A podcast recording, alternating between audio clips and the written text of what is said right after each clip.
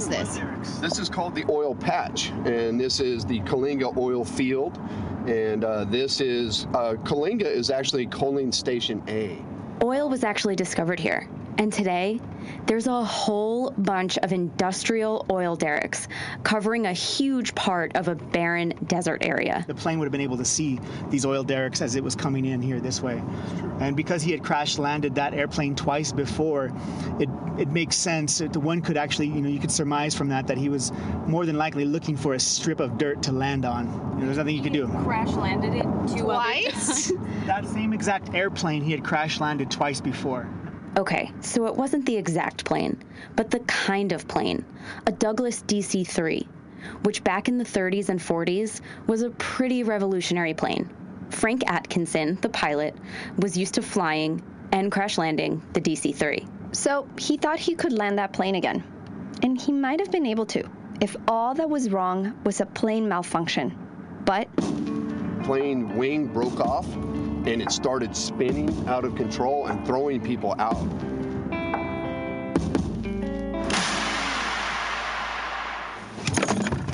That's it. Yeah. We're here. We are. we're going through the barbed wire fence. All right. I'm so short. This barely works.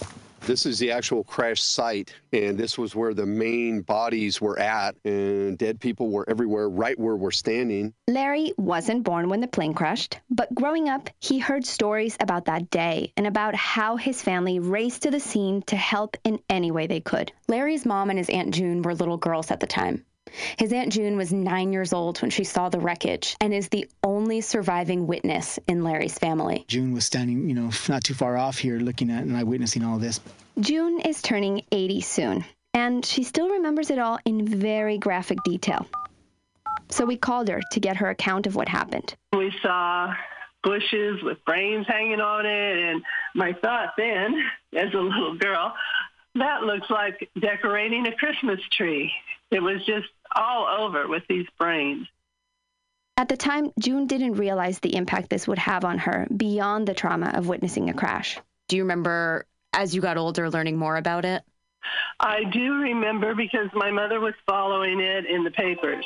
And I remember her shortly after that saying, This has become an international incident because they've buried all of these uh, people together in a mass grave.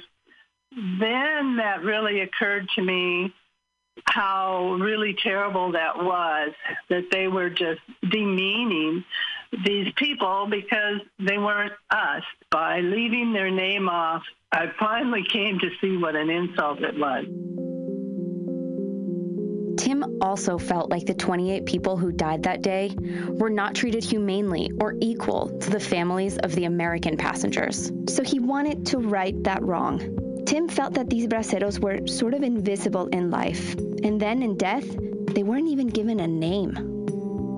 in some big dream I might have in the future, maybe put a, some kind of a headstone marker with their names on it. So, first, he went to the cemetery in Fresno where the mass grave is. He wanted to see the plot, so he asked Carlos Rascon, the cemetery director, to show him. After they walked over and saw the tiny plaque in the back of the cemetery that read 28 Mexican citizens, Tim asked Carlos to see the cemetery's ledger of names. Surely the cemetery would have a record of who was buried there, right? But when Carlos pulled it out of the archives, It just said, you know, um, Mexican nationals 28 times. At this point, Carlos also wanted to find their names. He wanted to know who was buried in his cemetery. So Carlos joined Tim on his search, which led them to one more place the Hall of Records in Fresno. That's the place that keeps all birth and death certificates. and it was there that they were finally able to get a list of names. But they quickly realized that list was unreliable. In Mexico, you usually have two last names your maternal last name and paternal last name, and so many of them were treated as first names. There was somebody with the last name Lara that was turned into a woman named Laura. And many of the names in Spanish were turned into Italian names. So they knew right away this list was botched. The fact that they were misspelled, it kind of maybe shows a little bit of who might have been behind the pin or the books. Sure enough, there had always been a list with the names. But why didn't it make it to the cemetery? I would think that it's just, it was a very sad oversight, I would say. So there they were with an actual list of names in their hands for the first time, and it was wrong. But then, Carlos remembered that every November, on the Day of the Dead, someone came by to leave flowers at the mass grave. Someone was visiting a loved one. This was Tim's first real clue that these people were not totally forgotten. He wanted to find who that person was. So Tim put out a call on the local paper in Fresno that said, if you or someone you know is related to any of the 28 Mexican passengers who died in that plane crash in 1948, contact me. And someone did. That's coming up after the break.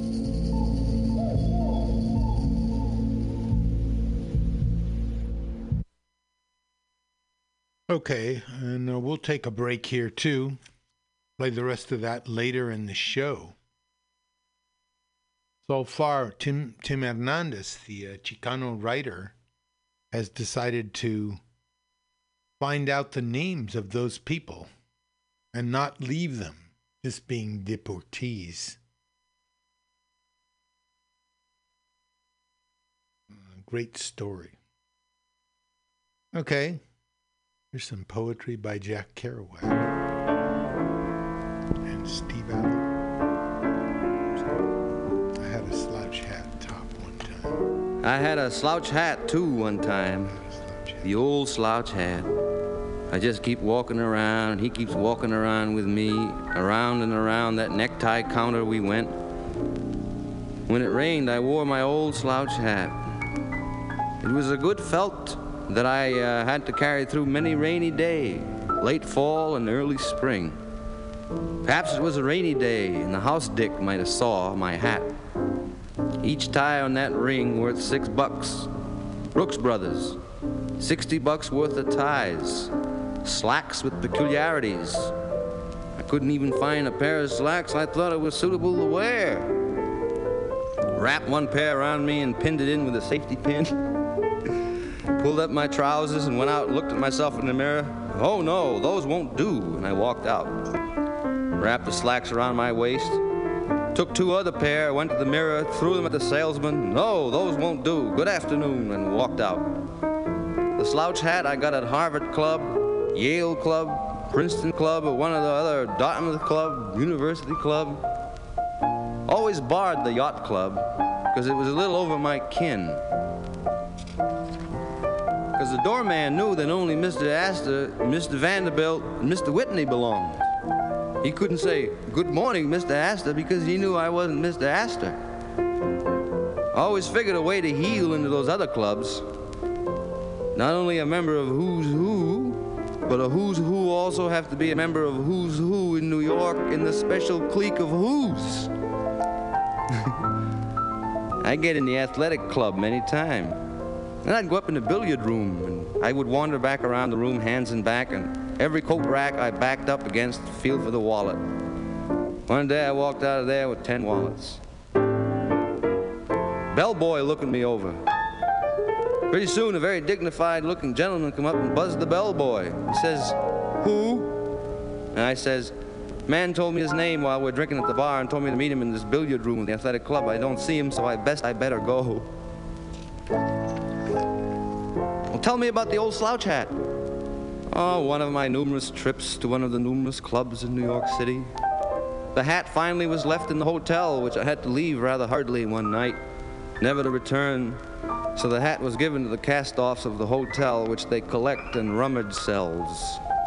May now be worn by one of the members of Skid Row, New York City, the Bowery. I seen that hat by moonlight. Yeah. I had a pointed mustache, and I mean pointed, half inch from here. Double-breasted vest and a derby hat and striped trousers, English shoes, black, very pointed. They were Hannah shoes. People on Broadway turn and look at me. The worst is yet to come. I had a pince nez.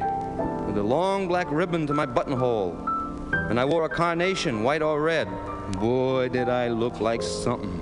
A year later, I got caught.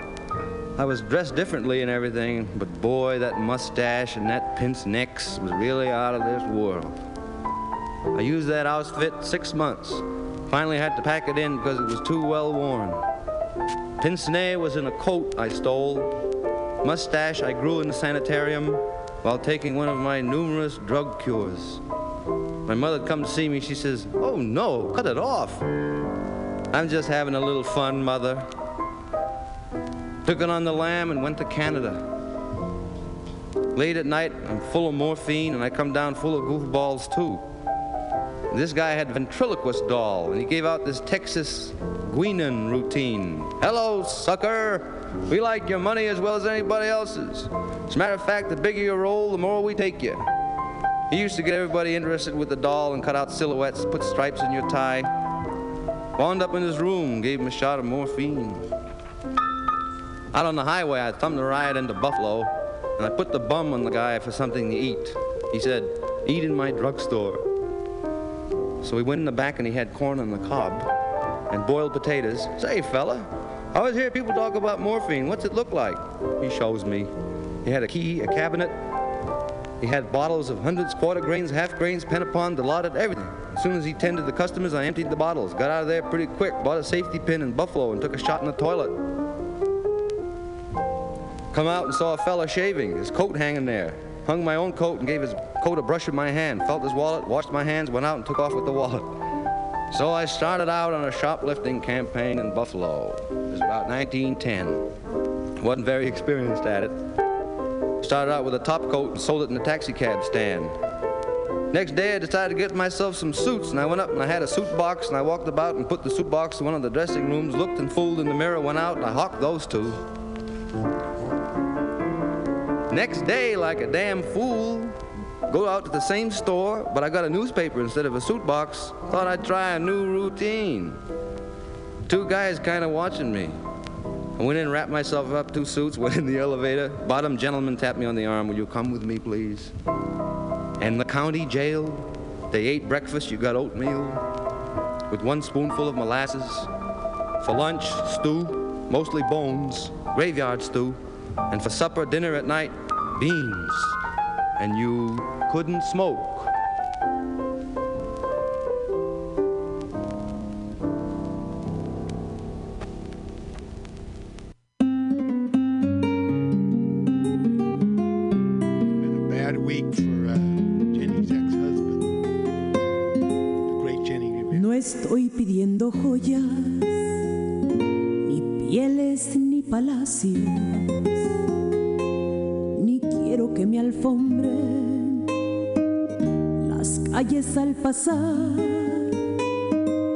Tampoco es que yo exija ni tierras ni riquezas, más que estar recibiendo me gusta regalar.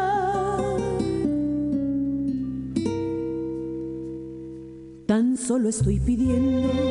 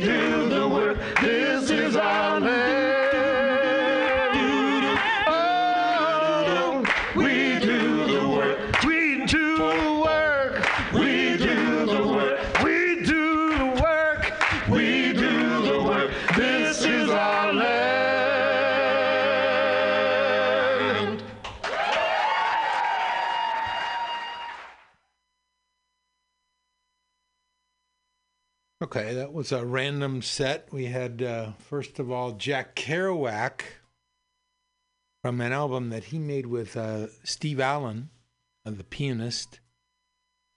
Uh, Poetry for the Beat Generation. That was Slouch Hat by Jack Kerouac. And then from uh, Jenni Rivera, the late Jenni Rivera, late of. Born and raised in Long Beach, California.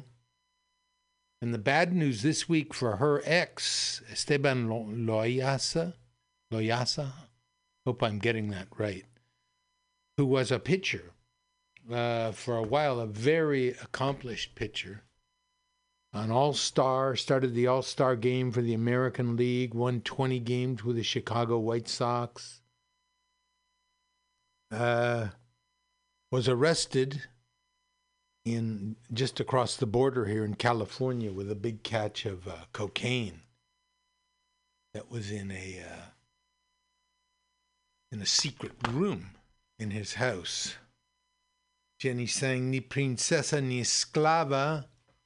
I'm not a princess, but I'm not a slave, just a woman. And Jon Fromer there, another late comrade, brother, Jon Fromer, uh, with We Do the Work. What I want to do now is finish the Deportees um documentary. Uh, Tim Z. Hernandez's attempt to find out who those 28 deportees were, the ones who are sung about in the famous Woody Guthrie song. Here we go.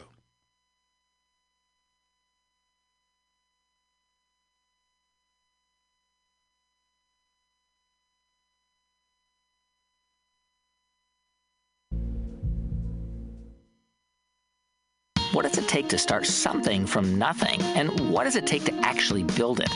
I'm Guy Raz. Every week on How I Built This, I speak with founders behind some of the most inspiring companies in the world. Find it on NPR One or wherever you get your podcasts.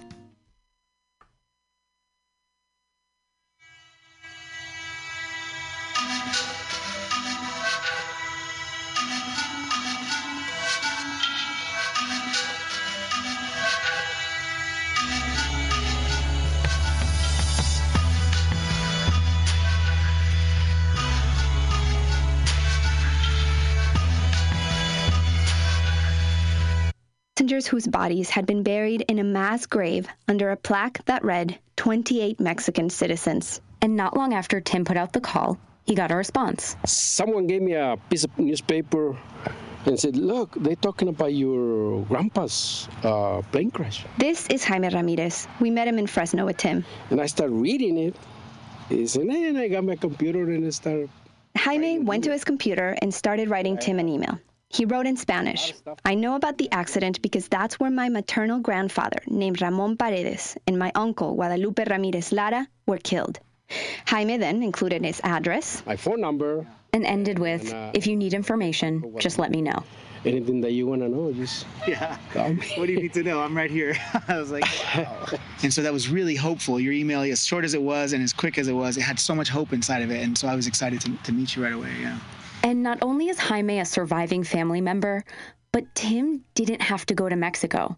Jaime was right there in Fresno. Jaime owns a restaurant called Ole Frijole, and everyone in Fresno knows the restaurant. Most of the employees there are related to Jaime, and they're descendants of two of the passengers from the plane crash his uncle and his grandpa. So when he first told me that that was his restaurant, I said, no, I said, you're kidding because I've been there since I was a kid. You know, I've been going there. I've, I'm sure I've seen you before. And that's my restaurant. And I said, it's legendary. And he said, yeah, it looking- is. you were looking for me, and I was right there. And Jaime was there all along in more than one way. Remember the flowers that someone was putting on the mass grave on Dia de los Muertos? And I said, wow, you know, I wonder who that person is. Later on, I would learn that it was. you? Yes, I was in Salinas.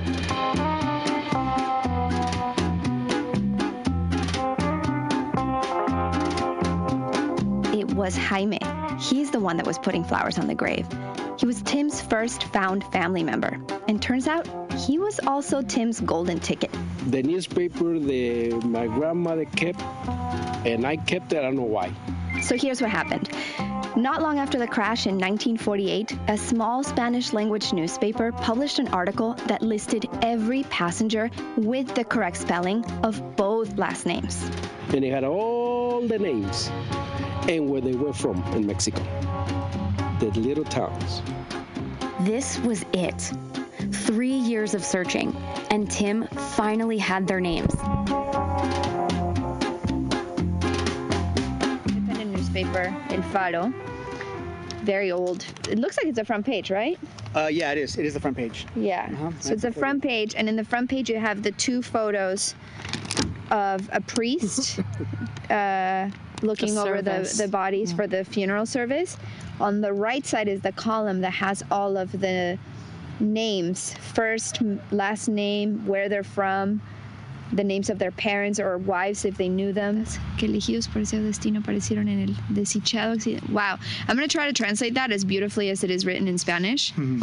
On Saturday, the 31st of January, that just passed, there was a funeral for the 28 compatriots that were chosen by destiny to perish mm-hmm. in an unfortunate accident near Coalinga, California. Like just the way that this is written is super like old newspaper. It's very but poetic. It's really also. poetic. It's very poetic. And in fact, even the even the um, biblical sort of um, Seeing how the Spanish language makes, paper wrote about the 28 Mexican victims made it even more clear just how differently their deaths were treated and how their remains were handled.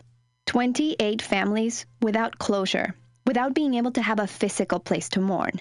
And although, yes, most of the families knew how their sons, brothers, and husbands had died, they didn't get to have a funeral or a place to visit their loved one, lay flowers, just grieve. And as any cemetery director would know, Carlos says there is an importance to being able to visit someone's grave. It just uh, a sense of emptiness. Like, wait a minute, you know, it's not just uh, some John Doe that got, you know, no family, indigent, nobody knows. uh, there was information, and so it left kind of a blank there. Like, wait a minute, you know. So now, with the full names spelled correctly, Tim, Carlos, and Jaime could start the process of making a proper headstone with all the names on it. And they would also travel to Mexico to try and find other families. Tim wanted to tell them that their loved ones were no longer in a nameless mass grave. So the first family Tim wanted to meet was Jaime's. Remember, both his grandfather and great uncle died in the crash. So Tim and Jaime got on a plane and flew to Guanajuato in central Mexico. They were there on the 67th anniversary of the crash.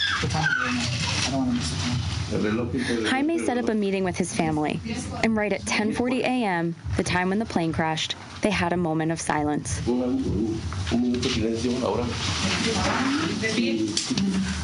During the trip, Jaime told Tim a little more about his grandfather and great uncle. Guadalupe and Ramon grew up in Charco de Pantoja, a farming community in Guanajuato. When they got older, they both owned land and farmed garbanzo beans, wheat, and alfalfa. But their towns struggled to get an irrigation system in place. They didn't have the money to get it set up. That's when the idea to go work in the fields in California came up. So they both went back and forth working as braceros and bringing money back to their town. Do you remember stories growing up about them? Yeah, it's my, mi, abu- mi tío, ahí usted la traducí. Era muy contento, le gustaba andar a caballo y, y le gustaba tirar balazos. sí, le gustaba, sí. His uncle liked horse riding and to just like my, shoot up bullets in the papá me air. decía que iba al pueblo, oía los balazos y decía, es el pelos de lote. Así le llamaban a mi tío porque estaba muy güero. His uncle was so blonde that they called him corn hair, like pelos de lote.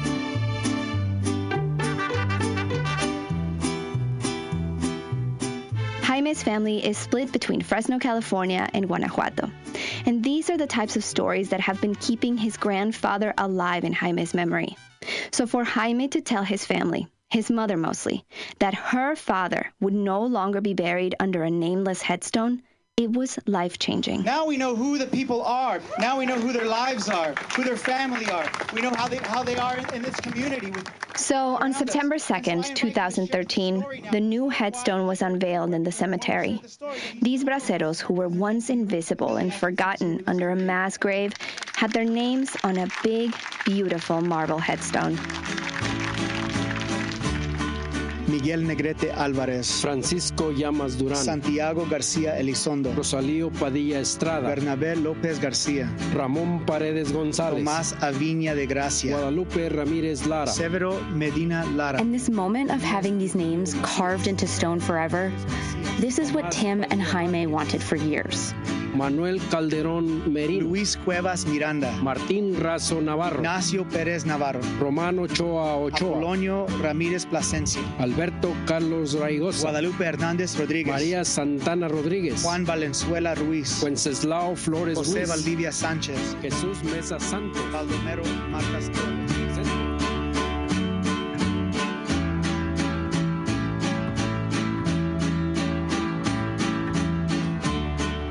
Around the edges of the headstone are 32 leaves for the song that says, Who are these friends all scattered like dry leaves? Which brings us back to the song. Who are all these friends now scattered? Folk musician Pete Seeger, just like Tim, was always curious about his friend Woody Guthrie's inspiration for the poem. When Tim was working on this back in 2013, Pete actually gave him a call. Hi, this is Pete Seeger, uh, trying to get a message to Tim Hernandez. I'd like to talk to you. Pete also wanted to know who were these people? And Tim had the answer. Did you ever think, Pete, you know, singing that song at any point that maybe someday someone would answer answer that? Who are these friends? No. And you took it on as a job that God would want done. Tim wound up meeting Pete in person, where he told him the names of the 28 passengers. And then, in commemoration, Pete played Deportee, playing Wreck at Los Gatos. Goodbye to my Juan. Goodbye, Rosalita. Adios, mis amigos. Jesus. Tim would didn't know it, but this would be the last time Pete would sing the song. He died a few months later. All will call you will be deportees. And those friends who were scattered like dry leaves had all been memorialized together in the end. The headstone also included the names of the four American crew members, because as Tim saw it, leaving them out would be perpetuating the same kind of omission, that erasure that started all of this in the first place. And since Tim had been in touch with the American families for a while, they were able to travel to Fresno and attend the ceremony at Holy Cross Cemetery. Jaime was there too, and at one point, a brown SUV pulled up, and Jaime's brother Guillermo got out. He opened the door and helped his 77 year old mother, Caritina Paredes Murillo, step out. She was a kid when her father died in the crash. Y mi mamá, otra, my mother also, I think she said that she felt like uh, she was ac- in the actual burying or ceremony from Oh, because she never got to do an actual funeral. So for her, this was really the Yeah. first, as if it was happening decades ago. Yes, yeah, she felt like that, like she was burying her father. And when you're standing here right now, what are you thinking about?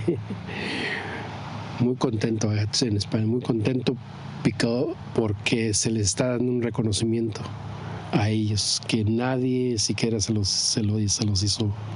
He's happy that there's recognition and honoring of them finally in this community, at least, because they didn't really get any recognition or Por 40 anything anywhere else. estuvieron en la oscuridad, se le puede llamar. They were in darkness, you could say, in the sh- in the shadows almost. En, yes, yeah, in the shadows. sí. And I'll never forget when we asked her, you know, how do you feel, Caritina? And she said, well, I, I'm crying and I don't know if they're tears of joy or tears of pain, you know. After hearing the deportee song play a few times during the ceremony, the Ramirez family requested that mariachis play México lindo y querido. México lindo y querido. Si muero lejos de ti, Que digan que estoy dormido y que me, Y que me traigan. aquí. México lindo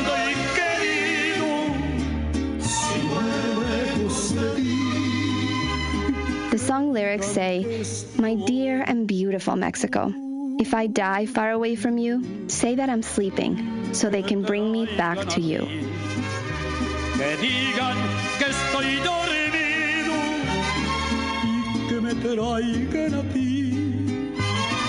México lindo y querido, si muero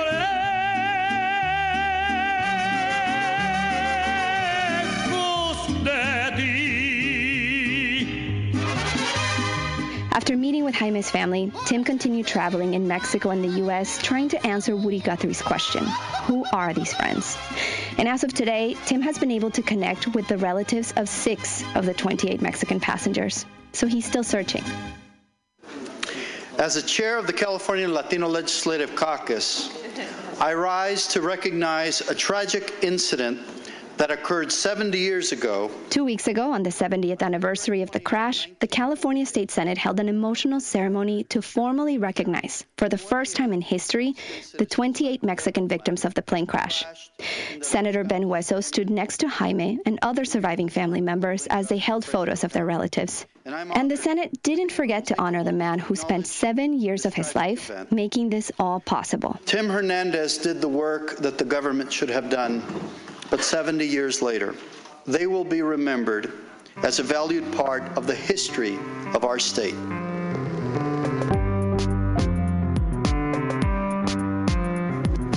Story was produced by me, Fernanda Echavarri, and Maggie Freleng. It was edited by Nadia Reiman. The Latino USA team includes Marlon Bishop, Andres Caballero, Antonia Cereijido, Jeanne Montalvo, Janice Llamoca, and Sayre Quevedo. Our engineer and music editor is Cornelius McMoiler. Our production manager is Natalia Fidelholtz. Our interns are Stephanie Cano and Reese Williams.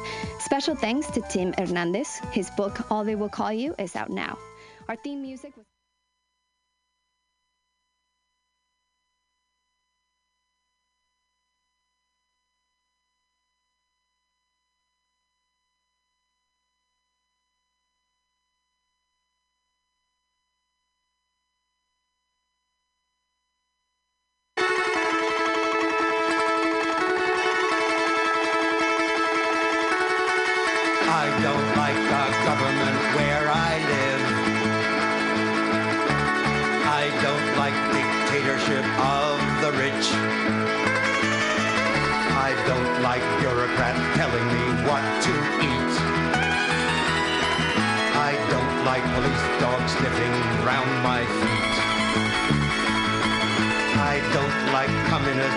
censorship of my books.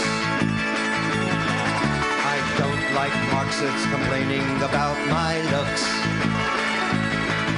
I don't like Castro insulting members of my sex. Leftists insisting we got the mystic fix. I don't like capitalists selling me gasoline coke. Multinationals burning Amazon trees to smoke. Big corporation take over media mind. I don't like the top bananas that are robbing Guatemala banks blind.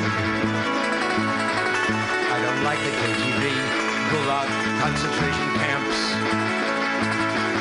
I don't like the Maoist Cambodian death dance. 15 million were killed by Stalin, the terrorist. He has killed our red revolution forevermore. I don't like anarchists screaming love is free.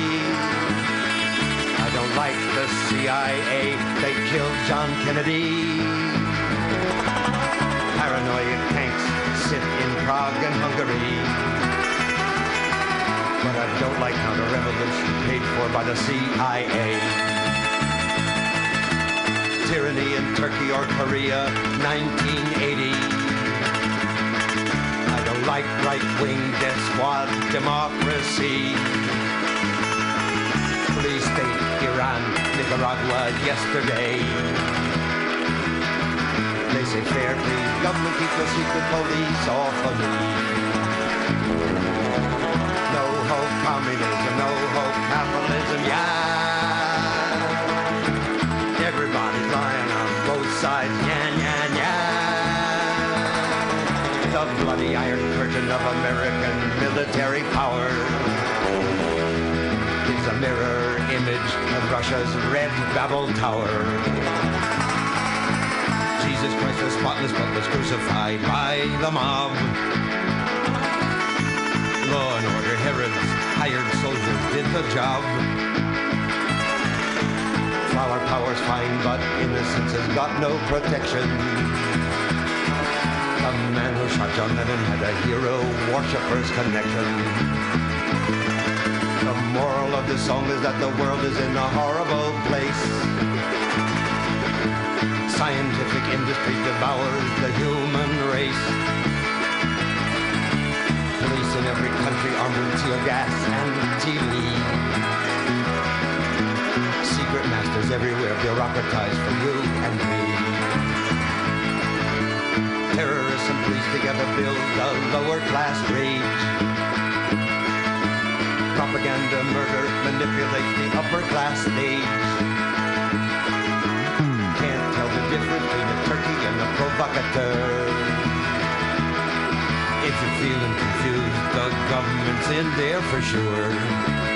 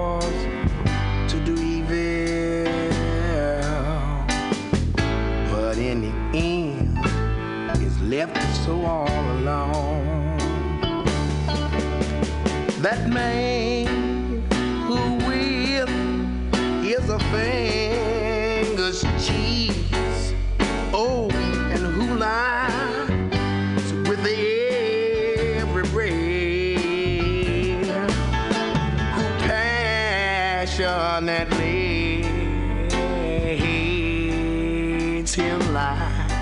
And likewise do fear his death.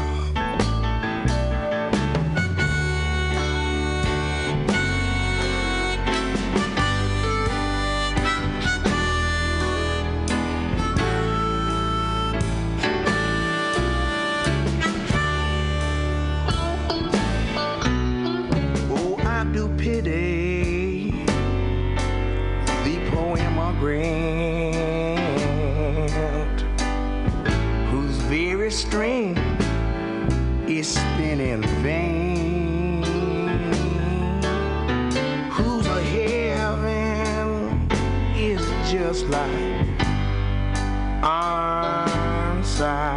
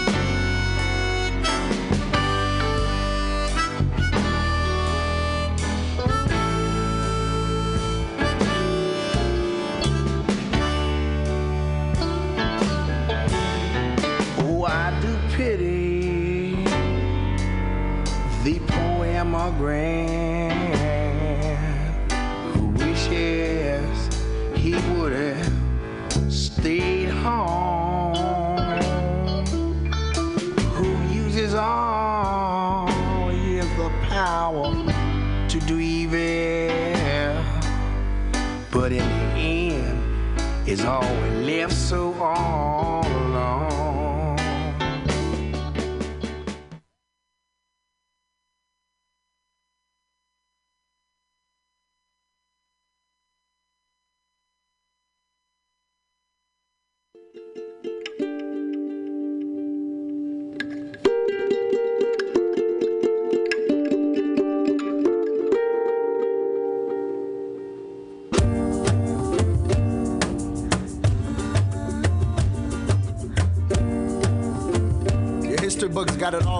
Why I come to you with a song. In 1810, con el gran grito de pasión, se levantaron con razón. Black and brown fighting together on the day I'll always remember. En el 5 de mayo, con el grito de gallo, black, white and brown bleeding together on the day I'll always remember. Cause really, it hasn't been that long, so just in case Katt Williams had you guessing, let me kick y'all down with a little history lesson. In the 19th century, while the U.S. promoted degradation, annihilation with its military and U.S. Navy, Mexico got rid of the caste system, voted for its first indigenous president, even getting rid of legalized slavery. The Underground Railroad also ran south, which led black folks to freedom with Mexico right there to receive them.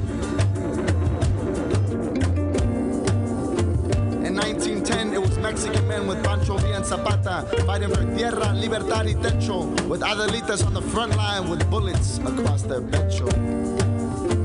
In the year 1946, it was the Mendez family that fought against segregation in schools.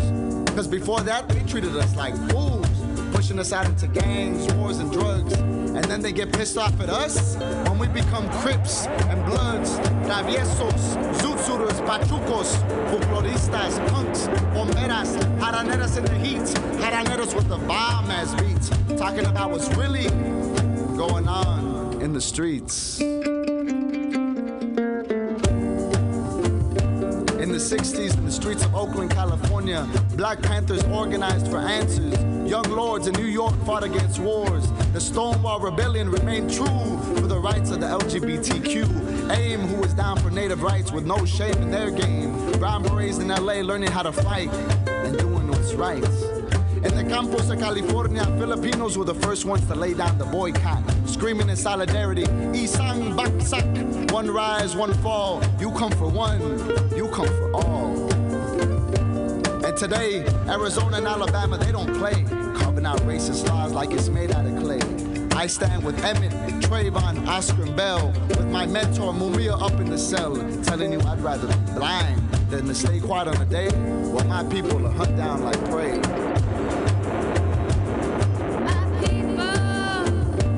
My ability to breathe is directly connected to my ability to see. It's not about me, never was, never will be. It's about we. It's time to move, y'all. It's movement time.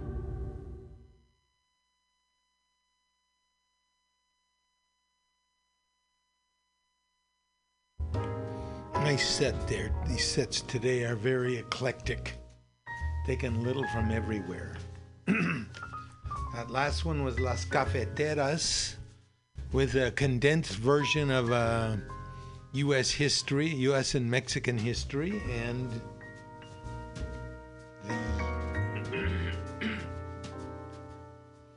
the admonition that it's movement time. Don't stand still.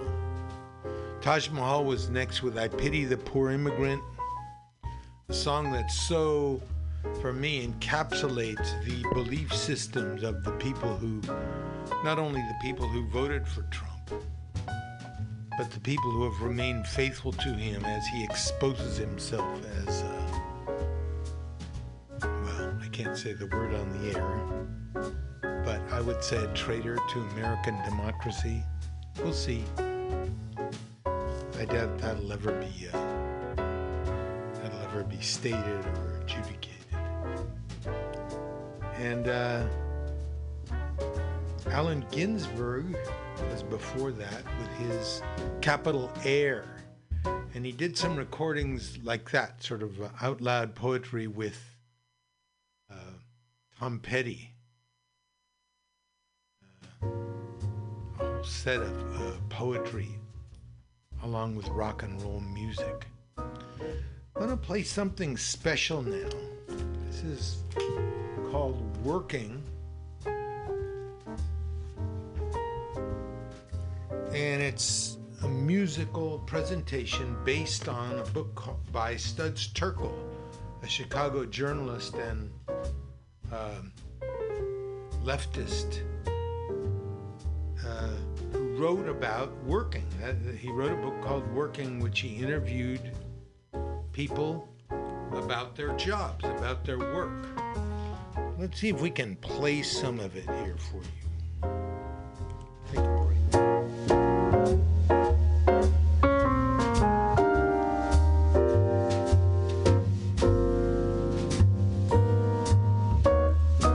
*Working* by Stephen Schwartz and Nina Faso, from the book by Studs Terkel, with songs by Craig Carnelia, Mickey Grant, Mary Rodgers, Susan Birkenhead, Stephen Schwartz, and James Taylor, recorded before an audience. LA Theatre Works is proud to present the first revised and updated version of this 1970s popular classic. Based on Studs Terkel's amazing book about everyday exertion and everyday people, Working is for anyone who has ever punched a clock, a cow, or a supervisor, or wanted to. And now, Working.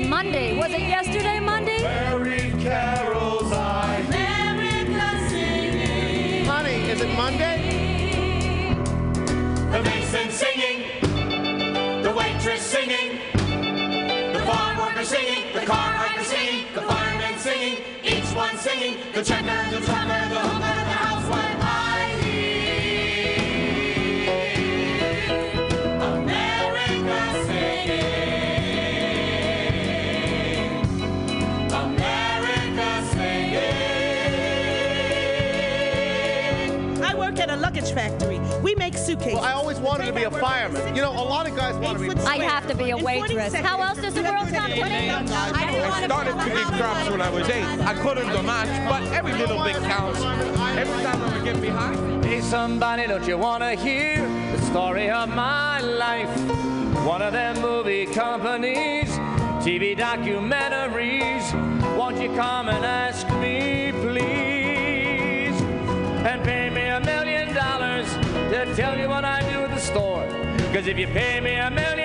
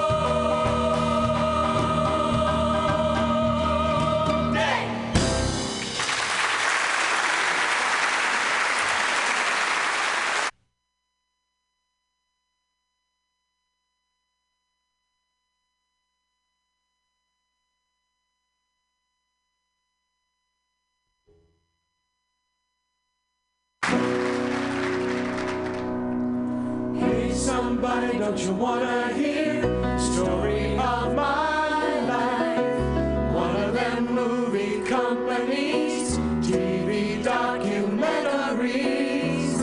Won't you come and ask me, please?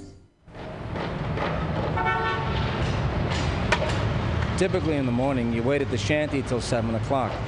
You go in at 7, you start walking your way up the ladder, climbing up the steel. Every two floors, you plank it off. Then you disconnect the bottom of the mast and you tie it to the boom on top of the choking cable. You get a heavy block on the job, probably weighs 200, 250 pounds, something like that. I started when I was 18 years old working structural steel. I worked on towers probably 120, 130 feet high. One of the things they say about somebody with an inferiority complex is they're afraid of heights. So automatically, every iron worker has got an ego. You're doing something that somebody else can't do. And you wear a tool belt. You know, when you're a kid 18 years old and you have wrenches in like a holster, you're like a cowboy, a sailor. If I put a 2 by 4 on the floor, I couldn't knock you off with a stick. But if I put it up 50 feet and a little gust of wind comes and you overreact, you end up falling off. That's why most iron workers start off as kids. When you're 18 and just out of school, the guy next to you walks the beam, you're going to try and walk the beam too. Iron workers very, very rarely fall in the hole. That's what our term is. If somebody falls off a building, they fell in the hole. We talk a lot about it among ourselves. You iron work long enough, you're going to get some real scares. I notice myself, I get a copper taste. You know, when you put a penny in your mouth when you were a kid, you know that taste? It's taste of fear, I guess. As you get older, you reconcile yourself to the fact that it's easier to drop down and coon across the beam, we call it. It's easier, but you lose all the hair on the inside of your legs. You can always tell an iron worker because they don't have any hair on the inside of their legs.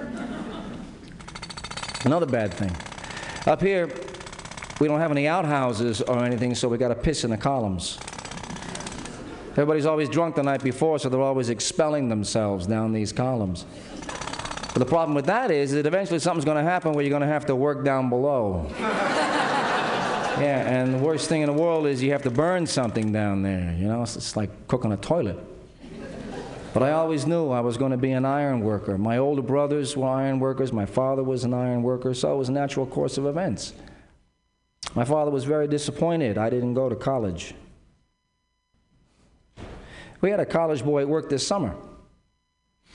One time he saw a book in the back of my pocket. He was amazed. He says to me, You read? That's what can get to you sometimes, you know, the non recognition by other people. To say a man is just a laborer, a woman is just a housewife, it bothers you sometimes. Sometimes, some mornings, I look across the skyline for a building I worked on, say uh, that office building right there. And I look down and I can see big fancy car pulling into the parking garage I built.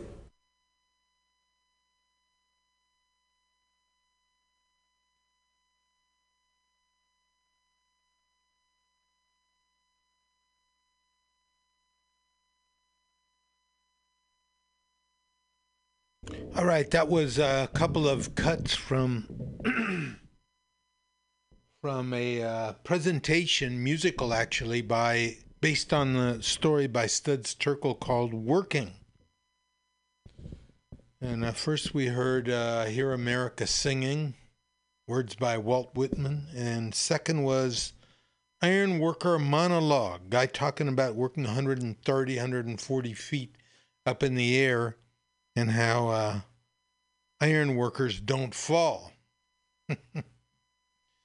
he said uh, people with inferiority complexes are afraid of heights.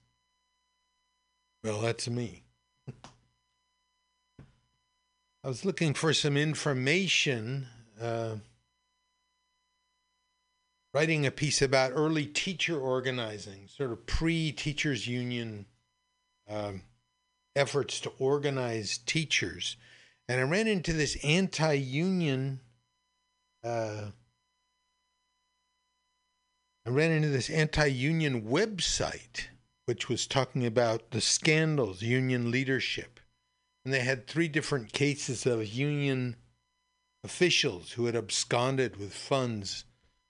I think one was 400,000, the other was 800,000, the others were smaller than those. And uh, sort of reproducing that these union union uh, officials had taken money from their membership. A terrible thing, by the way. Certainly not meant to to allow that to happen or excuse that. But it reminded me of several similar scandals, similar in some ways, dissim- dissimilar in others. For example, the VW Corporation and other auto manufacturers who were caught um, uh, rigging the ratings for gas mileage. In other words, claiming that the gas mileage in their cars was much higher than it really was. Plus the fact that they knew that the gas mileage wasn't that high, but continued to lie about it, even um, adjusted the, the testing devices so the mileage came out higher and the pollution index was much lower than actual. What about Wells Fargo? A $4 billion scandal there, where Wells Fargo. Uh, Wells Fargo workers were encouraged to open bogus bank accounts that, that customers hadn't even asked for and then charging them fees on those accounts. And though there were workers who were doing it, the culpability was traced back up to executive vice presidents of Wells Fargo, and it was found that the company had profited to the tune of $4 billion. What about Jamie Dimon, a banking executive, sort of a, for a while there, he was kind of like the new whiz kid uh, bank president. He was articulate, he was cute, he was uh, sort of playful, had a sense of humor. Diamond, one year, reported that he had lost, they didn't know where $6 billion had gone. And his statement to the congressional committee that was investigating the, uh, the whole affair was we just don't know where the money is. Six billion dollars now. Recently, the Congressional Budget Office estimated that the Pentagon had disappeared $1 trillion. There was $1 trillion that the Pentagon, in the Pentagon's budget, that was lost over a 20, 25 year period. $1 trillion. And all the fuss and feathers about offshore accounts, which companies move money to offshore places to avoid taxes. If you and I do it, it's tax evasion and it's a bust, a major bust. If they do it, it's called tax avoidance. It's called using the tax code to your advantage. That was estimated at 20 trillion. Now the Trump administration has bragged about getting some of that money back by by how? By gifting those corporations with lower tax rates if they'll return their money to the US. So while I am definitely upset about union union officials absconding with uh, their members' money, uh, how how upset are these anti-union websites with the theft of 20 trillion, 1 trillion, 6 billion, 4 billion? God knows how much the VW scandal costs. And it's not like these are isolated incidents, they come by all the time. I remember one day in uh, must have been the early 2000s when the California State Teachers Retirement System, in the blink of an eye, lost value to the tune of 500 million dollars, half a billion dollars, because Enron had been reporting success, success, keeping its stock price high, and on that day the stock price had collapsed, the California State Retirement System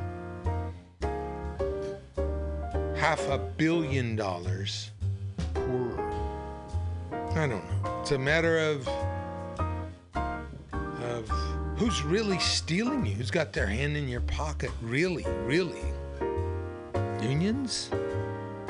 Hardly. The problem is much higher up within our government and corporate structure. Okay, we got about 10 minutes to go here. uh, wanted to play some Albert Collins. Rediscovered Albert Collins this week.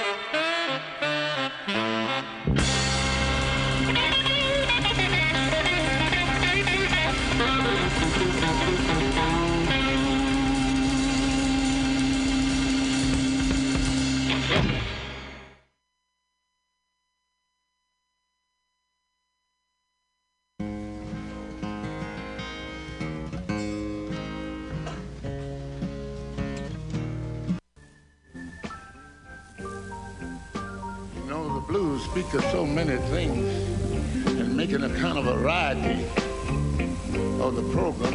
Okay. It requires a lot of different facts of life that we must know about. Got one of them frosty, which is And when you think about song, the various nations of the earth, and the second there was Ice Pick.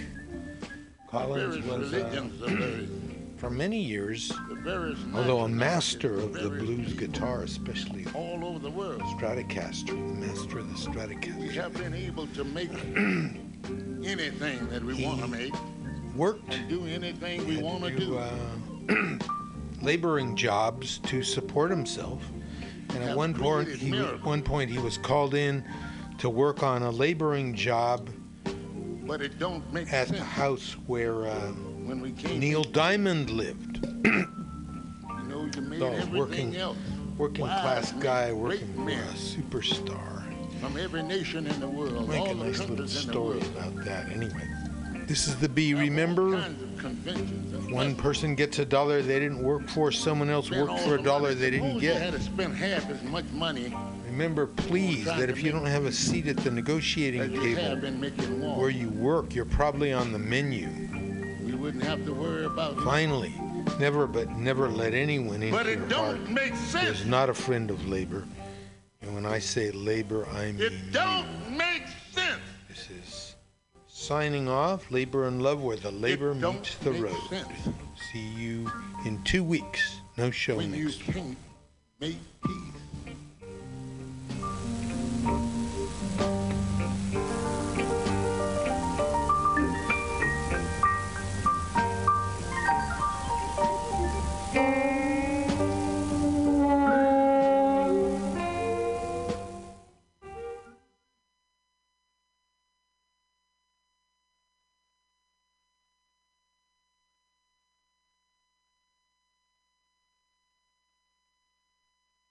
Dogs and get aboard me pirate ship as we set sail for the seas of mutiny mutinyradio.fm.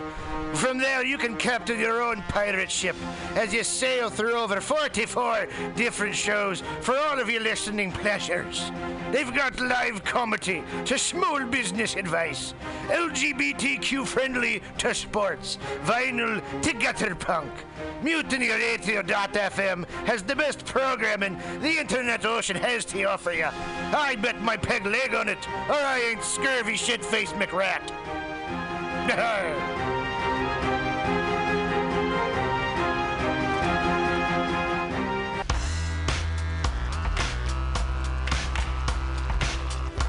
Hey, everybody. Listen to the weekly review with Roman every Friday from noon to 2 p.m. This is an unapologetically anti capitalist program. We interview community organizers, activists, and artists. We talk about ways you can take action right now. So listen in to the weekly review every Friday from noon to 2 p.m.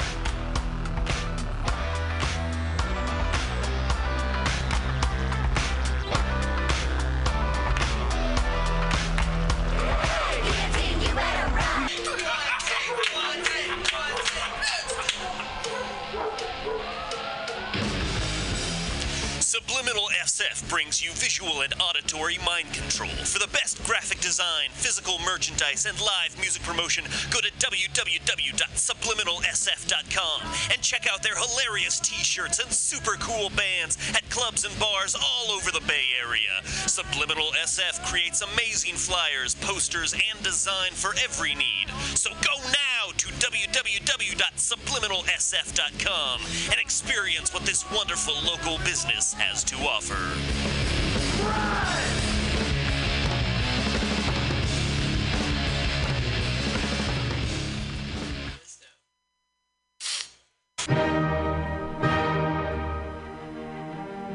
There, my friends here at MutinyRadio.fm. Chester Cashcock here, and giving you my love and regard as well as movies over there. And uh, I just wanted to let you guys know that anytime I go swimming in my vault of rare coins and piles and piles of filthy cash, I can't help but listen to Pamtastic's Comedy Clubhouse every Friday from 8 to 10 p.m. I mean, if anyone who knows anything about comedy knows that Pamtastics books the best of San Francisco and beyond's underground It's a great showcase, and they have a fun time at Pamtastics deep in the Mission District where you can laugh off your tushy for a mere $5 every Friday to 10 p.m. And I laugh because $5, I mean, that's what I use to wipe my tushy with. So to laugh it off for a mere $5 is indubitious. But if you can't make it to Mutiny Radio, well, don't even worry. Don't fret at all. You can simply download the podcast post show and giggle in the comfort of anywhere, like your Aspen summer home on the mountain ridge with the kayak feeling. So all you got to do is just go to podcastics.pcrcollective.org slash comedy clubhouse, or you can listen live every Friday from 8 to 10 p.m. as your host Pam Benjamin brings you the best comedy from San Francisco and beyond the universe. And what's better than the universe? it's a cash cock, honey.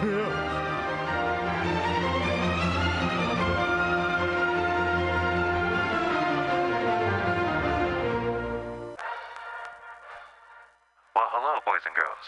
You know what a password is. That's a secret word that soldiers would use to get past the sentry and up to the front. Well, here's a password that gets you up to the front in all the right places. It's cannabis energy. It seems the faster you go, the more cannabis energy you need. So if you want to win, you have to have lots of cannabis energy. And the swellest way I know to get it is just by using Green Army Skincare. Boy, they're just cram full of cannabis energy. There are more cannabis energy units in one lip balm tube than you use circling the base 10 times or when you ride your bike 4 miles across the city. And it's fast acting. Why, no sooner that you apply some balm to your mouth or pain areas, you practically feel the new strength in your muscles. And what's more, Green Army Skincare is a good, wholesome product. They're made with body nourishing cannabis and other natural ingredients. So go out there today and pick up some Green Army skincare products from your local cannabis procurement center. Join the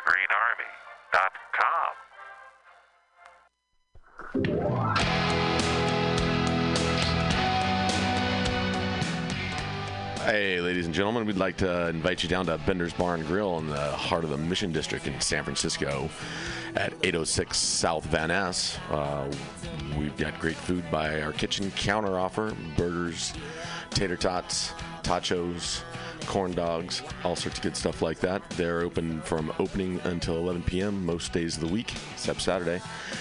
Every Saturday night, we've got live rock and roll, some of the best local bands in San Francisco and touring acts as well. Come on down, 10 p.m. Rock and roll, only night of the week. We have a $5 cover charge, always five bucks for live rock and roll.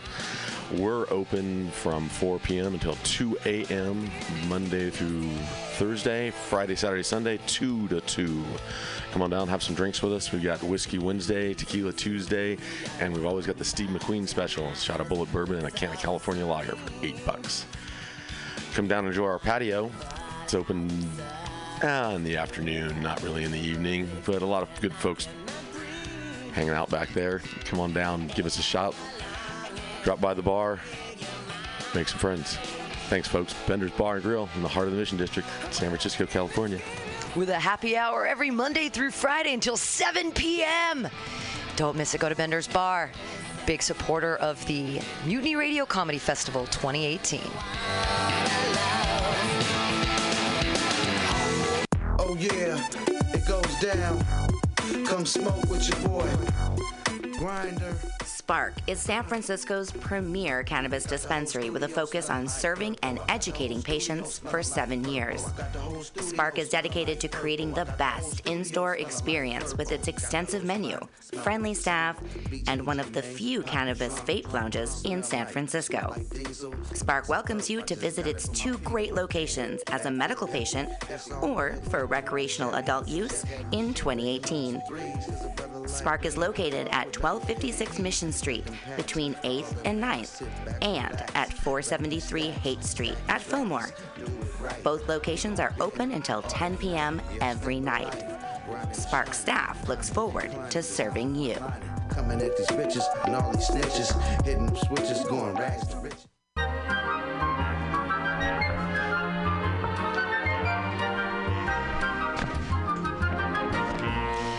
Rainbow Grocery, a worker owned and operated food cooperative located at 1745 Folsom Street in the Mission District of San Francisco. Let's hear what locals have to say about Rainbow Grocery. Hey, people, this is the Flat Black Plastic Show on MutinyRadio.fm down at 21st in Florida in the heart of the sunny Mission. Enjoy.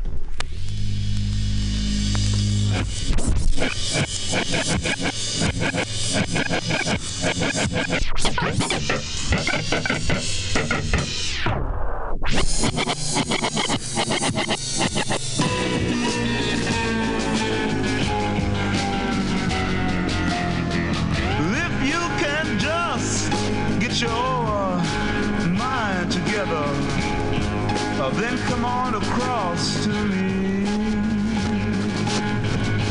We'll hold hands and then we'll watch the sunrise from the bottom of the sea. But first, are you experienced? Or have you ever been experienced? Well, I have.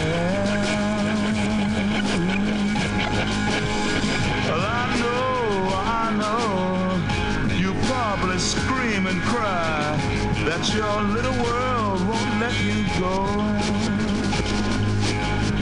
But who in your measly little world are you trying to prove that you're made out of gold and uh, can't be sold?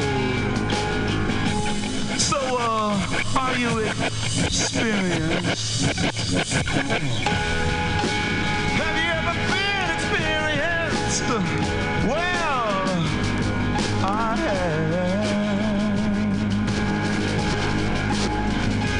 Uh, let me it. And four minute critiques from everyone. Get positive by host Pam Benjamin.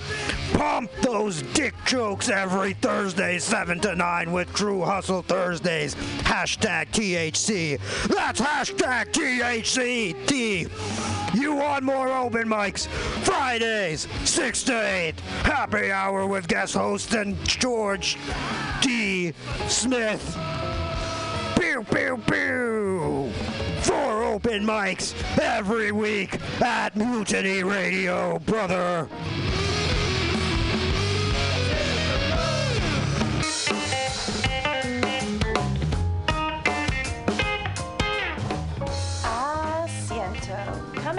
Work and take a seat at Asiento, a great place to meet friends, have delicious tapas and drinks, and relax with your neighbors. Located at Bryant 21st Street in the Deep Mission, Kitty Corner block for Mutiny Radio. Come and get a drink during the comedy festival and enjoy happy hour pricing all night long with your festival ticket. A great neighborhood bar. Come take a seat at Asiento.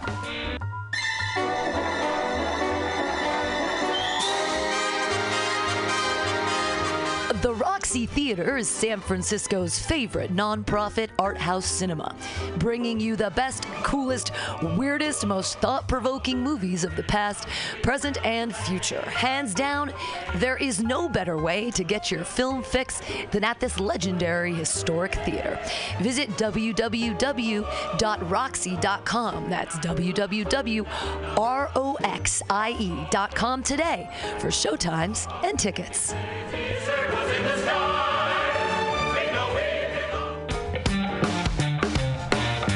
Everybody should listen to Radio at. It's a great place to listen to crazy things. Are you tired?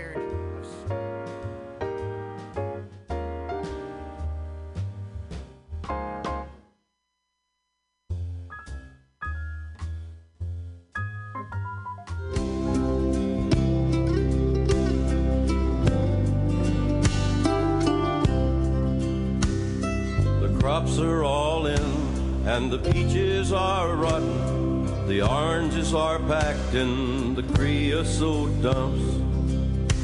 They're flying them back to the Mexican border to save all their money, then wait back again. Good morning, mutineers. This is the Bee, and you're listening to Labor and Love Radio on mutinyradio.fm. done just the same.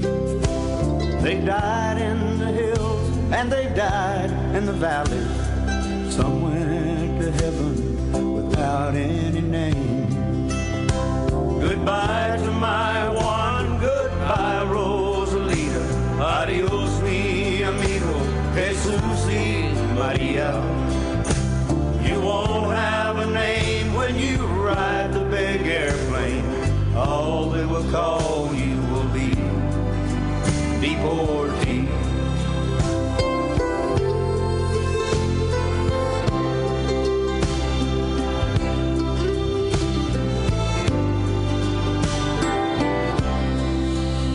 Some of us are illegal and others not wanted. Our work contract's out and we have to move on. 600 miles to the Mexican border. They chase us like rustlers, like outlaws, like thieves.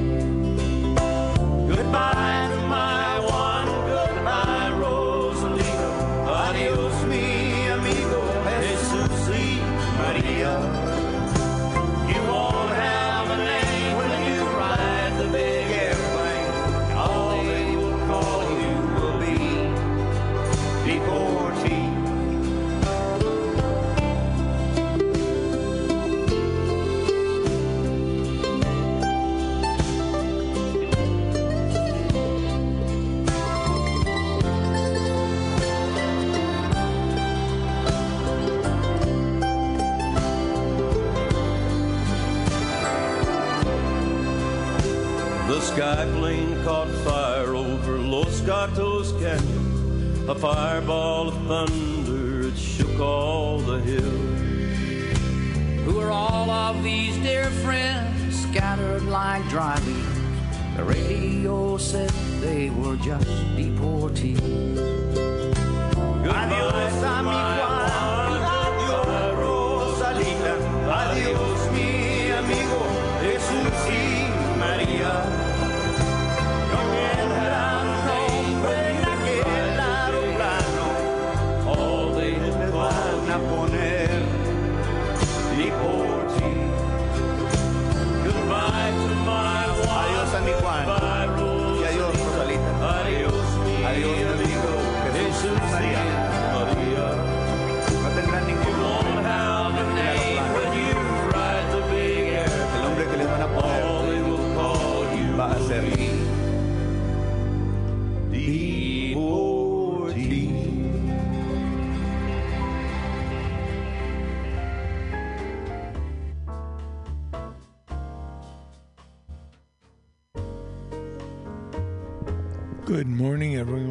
is the Labor and Love Show.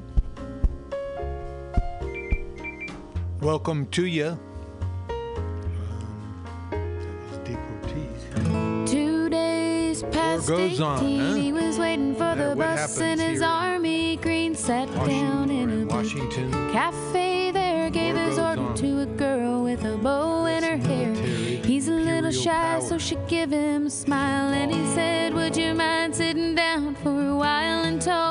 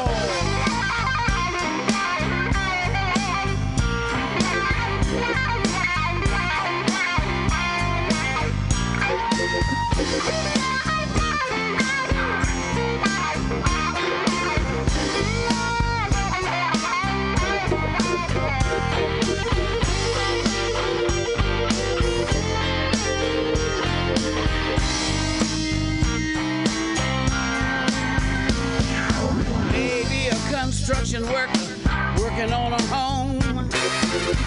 Living in a mansion, might live in a dome. Might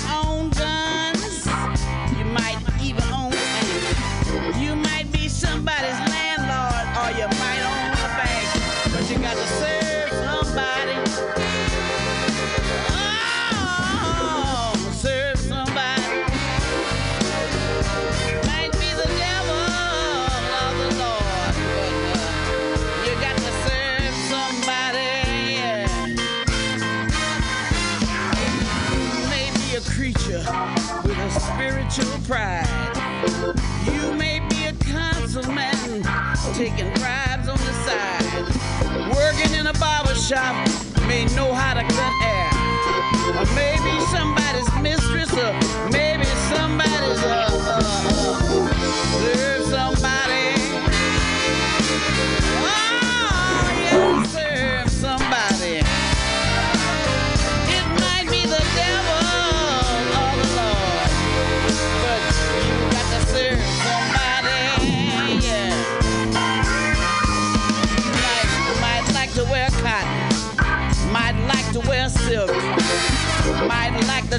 whiskey, might like to drink milk, might like to eat caviar, might like to eat bread, maybe sleeping on the floor, even on a king size bed. But you gotta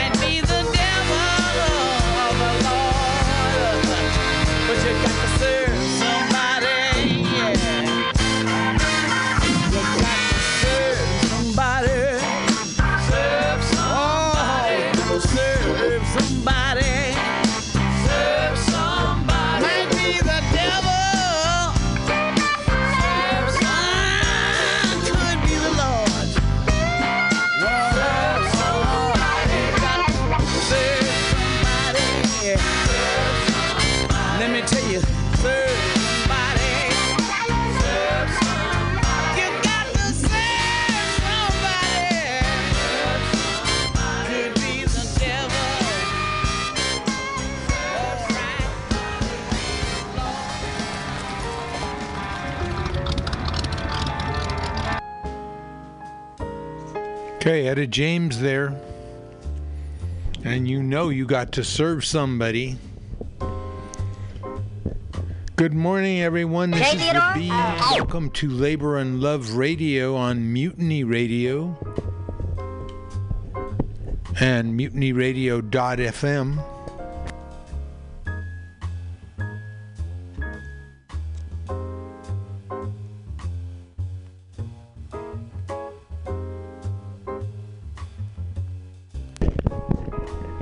coming at you this morning from 2781 21st Street in the Mero Mero, the heart of the Mission District in San Francisco. This is the show where we tell you like it is. If one person gets a dollar they didn't work for, someone else worked for a dollar they didn't get. If you don't have a seat at the table, the negotiating table that is, wherever you work, you're probably on the menu. And never but never let anyone into your heart who is not a friend of labor.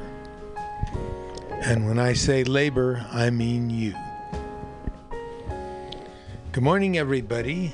We had uh, our opening set there. Started out, of course, with Deportees. Deportees by the Highwaymen. Highwaymen. None other than Willie Nelson, Waylon Jennings, Kris Kristofferson. Uh, quite a group there. Johnny Cash singing lead there on Just Deportees. Much more about that in a bit. We had then we had Traveling Soldier by the Dixie Chicks about to the fact that every day somewhere American troops are involved in wars. Every day. This is for those soldiers who are out there and also to get them back home. Wars where workers of one class shoot down workers of another class, thin out the possibility of resistance to capitalism. And last we had Etta James, Queen of the Blues, Gotta Serve Somebody. The Bob Dylan classic reminds us that yes, your indecision, your hesitation, serve someone. By just standing around, you're rushing backwards. Okay, now I remarked about that case. We're talking about that case of uh, deportees.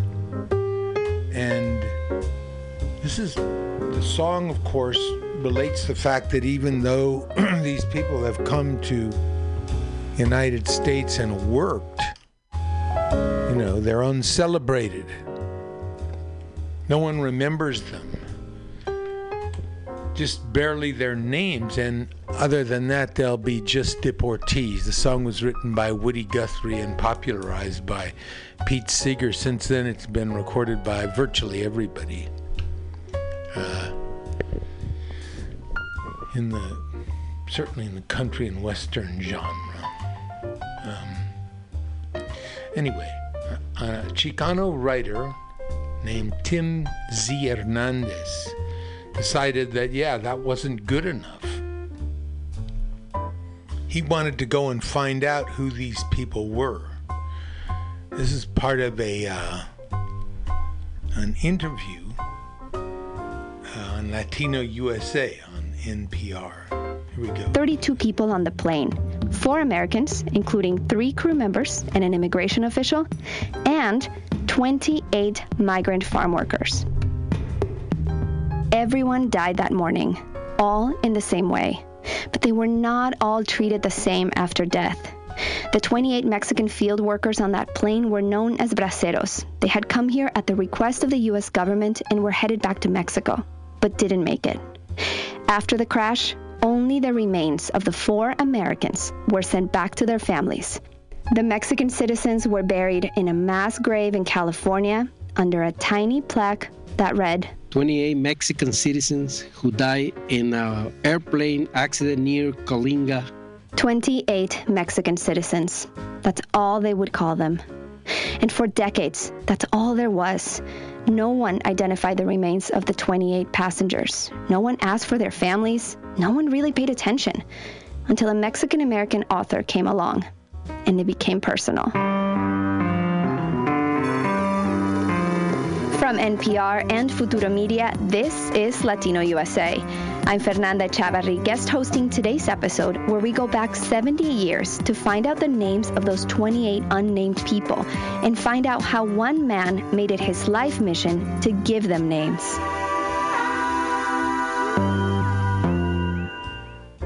And to do that, I'm joined by producer Maggie Freleng. Hi, Maggie. Hey, Fernanda. So, when you and I found out about this incident that took place 70 years ago, we were talking about how these people were virtually forgotten. They were nameless in death and in the news.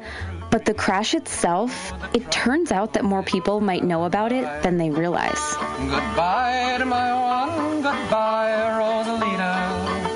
Adios, mi amigos, and it's all because of one song that kept the story alive throughout the decades, a song that has a very long, confusing title. Deportee, parentheses, Plane Wreck at Los Gatos. And it's sung here by Pete Seeger, a super famous American folk music icon. 600 miles to that Mexico border.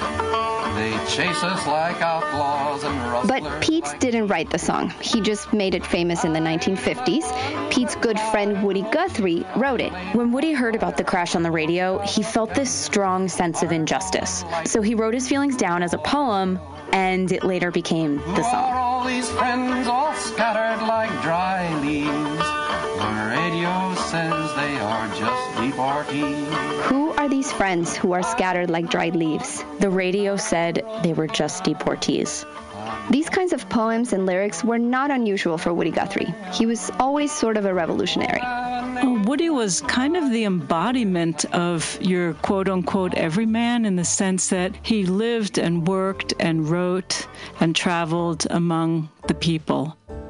I'm Nora Guthrie, and I'm Woody Guthrie's daughter. We called Nora to find out why Woody wrote this. There was a very strong similarity between the migrant workers in the 1930s and the Okies in the 1930s. The Okies were farmers in Arkansas, Kansas, Tennessee, and, of course, Oklahoma.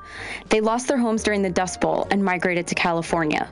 Woody Guthrie was one of these people. When Woody came to California, he was homeless, living in tents and little tin shacks. And so were the Mexican field workers.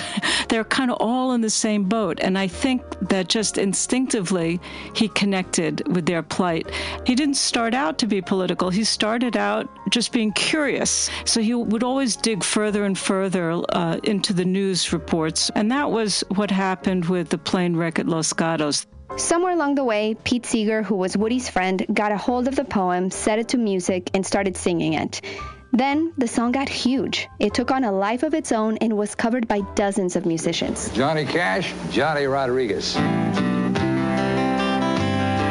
crops are all in, and the peaches are rotten. Dolly Parton, The oranges are parted.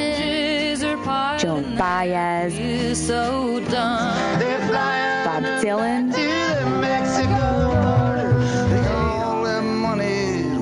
Bruce Springsteen, and Woody's son, Arlo Guthrie.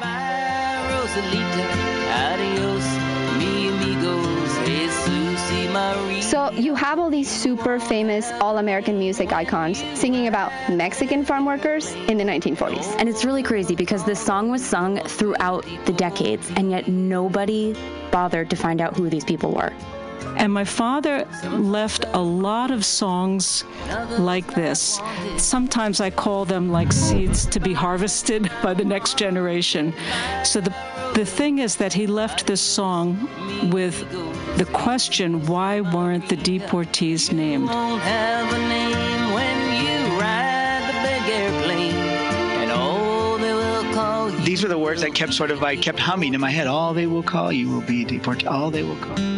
Uh, I'm Tim Hernandez, and I'm the author who's been working on this plane wreck at Los Gatos for the last uh, seven years. And the name of your book is? The name of my book is All They Will Call You. So here's where Tim comes in. He's a professor and an author, so he's always sort of digging for stories. One day, Tim was doing research for something unrelated back in 2010 when he came across a newspaper article. And it said 100 people see an airplane fall out of the sky, ship plunge to earth, and, and it was a farm labor accident. So Tim was like, weird, that sounds familiar. And he realized that it was the same story as the one he knew from the song. And the same way that Woody Guthrie was bothered by the injustice decades ago, Tim too wanted resolution for the families of the victims. So Tim set off on a quest. You know, I just let my curiosity sort of pull me, and I began to ask, who is all, and who are they, and what do they call you, and and that's uh, that's just what kept me going. That was the A second. quest that over the years became more and more personal for Tim as he saw the similarities between his life growing up in the Central Valley and the migrant farm workers who died that day. you know, growing up, the son of migrant farm workers, I saw firsthand the moments where my family uh, felt voiceless, and um, and I started to see them play out as I got older. Not beyond my family, I'd see them play out in the broader community. You know, Tim put himself in the shoes of these 28 families and thought, this could have been me. This could have been my family. I was born and raised here in California's San Joaquin Valley, the agricultural hub here. Uh, my parents were actually migrant farm workers originally from South Texas and New Mexico. You know, kind of growing up with migrant family, uh, you know, we traveled a lot, quite a bit, working in different fields and different harvests um, throughout the year. And my parents did that pretty much, uh, you know, up until I don't know, I was about maybe eight or nine. And although Tim's family didn't participate in the Bracero program, they did spend generations working the fields in Texas and California. Farming is America's biggest industry. All such farm jobs which are tough, dirty, or unpleasant are generally referred to as stoop labor. The Bracero program, to summarize, was a seasonal worker program that was a sort of amicable agreement between the U.S. and Mexico that went on from the early 40s to the mid 60s. Braceros. At that time, the U.S. desperately needed workers to pick fruits and vegetables. It isn't easy to find men willing to take on such undesirable kinds of work. Understandably, then, the American farm labor supply falls short and is supplemented by Mexican citizens. So they gave Mexican farm workers temporary permits to come here and do the work. Millions of Mexican workers came and went. When the harvesting season was over and the U.S. government didn't need them anymore, they would send them back by train or fly them by plane. And that morning, that's exactly what was happening. Those 28 migrant workers were flying from San Francisco to El Centro, right on the border with Mexico, in a U.S. government chartered plane. So, based on Tim's research and interviews with the families over the years, here's what happened after the crash. Officials recovered as many scattered body parts as they could. Then, they formally notified the families of the four Americans and sent them caskets of pieced together remains, some as far as upstate New York. As for the Mexican passengers, the leftover body parts were also put in caskets, but they were not sent back to Mexico. They were buried in that mass grave we mentioned earlier 14 on one side, 14 on the other, in Fresno, California. So the Mexican passengers' bodies were never repatriated. Some families in Mexico were notified by the Mexican government via letter. Others only heard about it on the radio. It's unclear exactly how each of the families found out, and if they even knew where their loved ones were buried. We reached out to the Mexican government officials at the embassy in DC, but were denied an interview. Of course, we weren't going to find people working there who were working for the Mexican government 70 years ago, but we wanted to know how the government handled this. An official said via email that today their policy is to help families in Mexico find funeral homes and cremation services in the U.S., and that based on the family's financial need, the Mexican government can help them pay for part of the cost of getting the remains back to Mexico. We also wanted to know how only some of the victims of the crash ended up identified. So to find out, we flew to meet Tim Hernandez in California. This is all cattle territory up here. It's uh, Los Gatos Canyon. It's all ranchers. In fact, Larry's Um, family were cattle ranchers up there. They were correct. Oh my god, did you see the baby cows? I'm sorry. I know. They were the cutest little baby cows. Did you see the big longhorns earlier? Yes. Yeah. We're driving to Coalinga, about an hour southwest from Fresno, with Tim and his friend Larry Hawes. Larry's a Harley riding, leather vest wearing white guy. He's sort of Tim's sidekick and an unofficial historian of his own family, the family that owned the property where the plane crashed 70 years ago. It's hard. Every turn looks the same here, unless you know exactly where the crash happened. So then that's what prompted me to want to call and find Larry's for the Gaston family, so that I could identify exactly where it happened. Uh, I have to ask, what are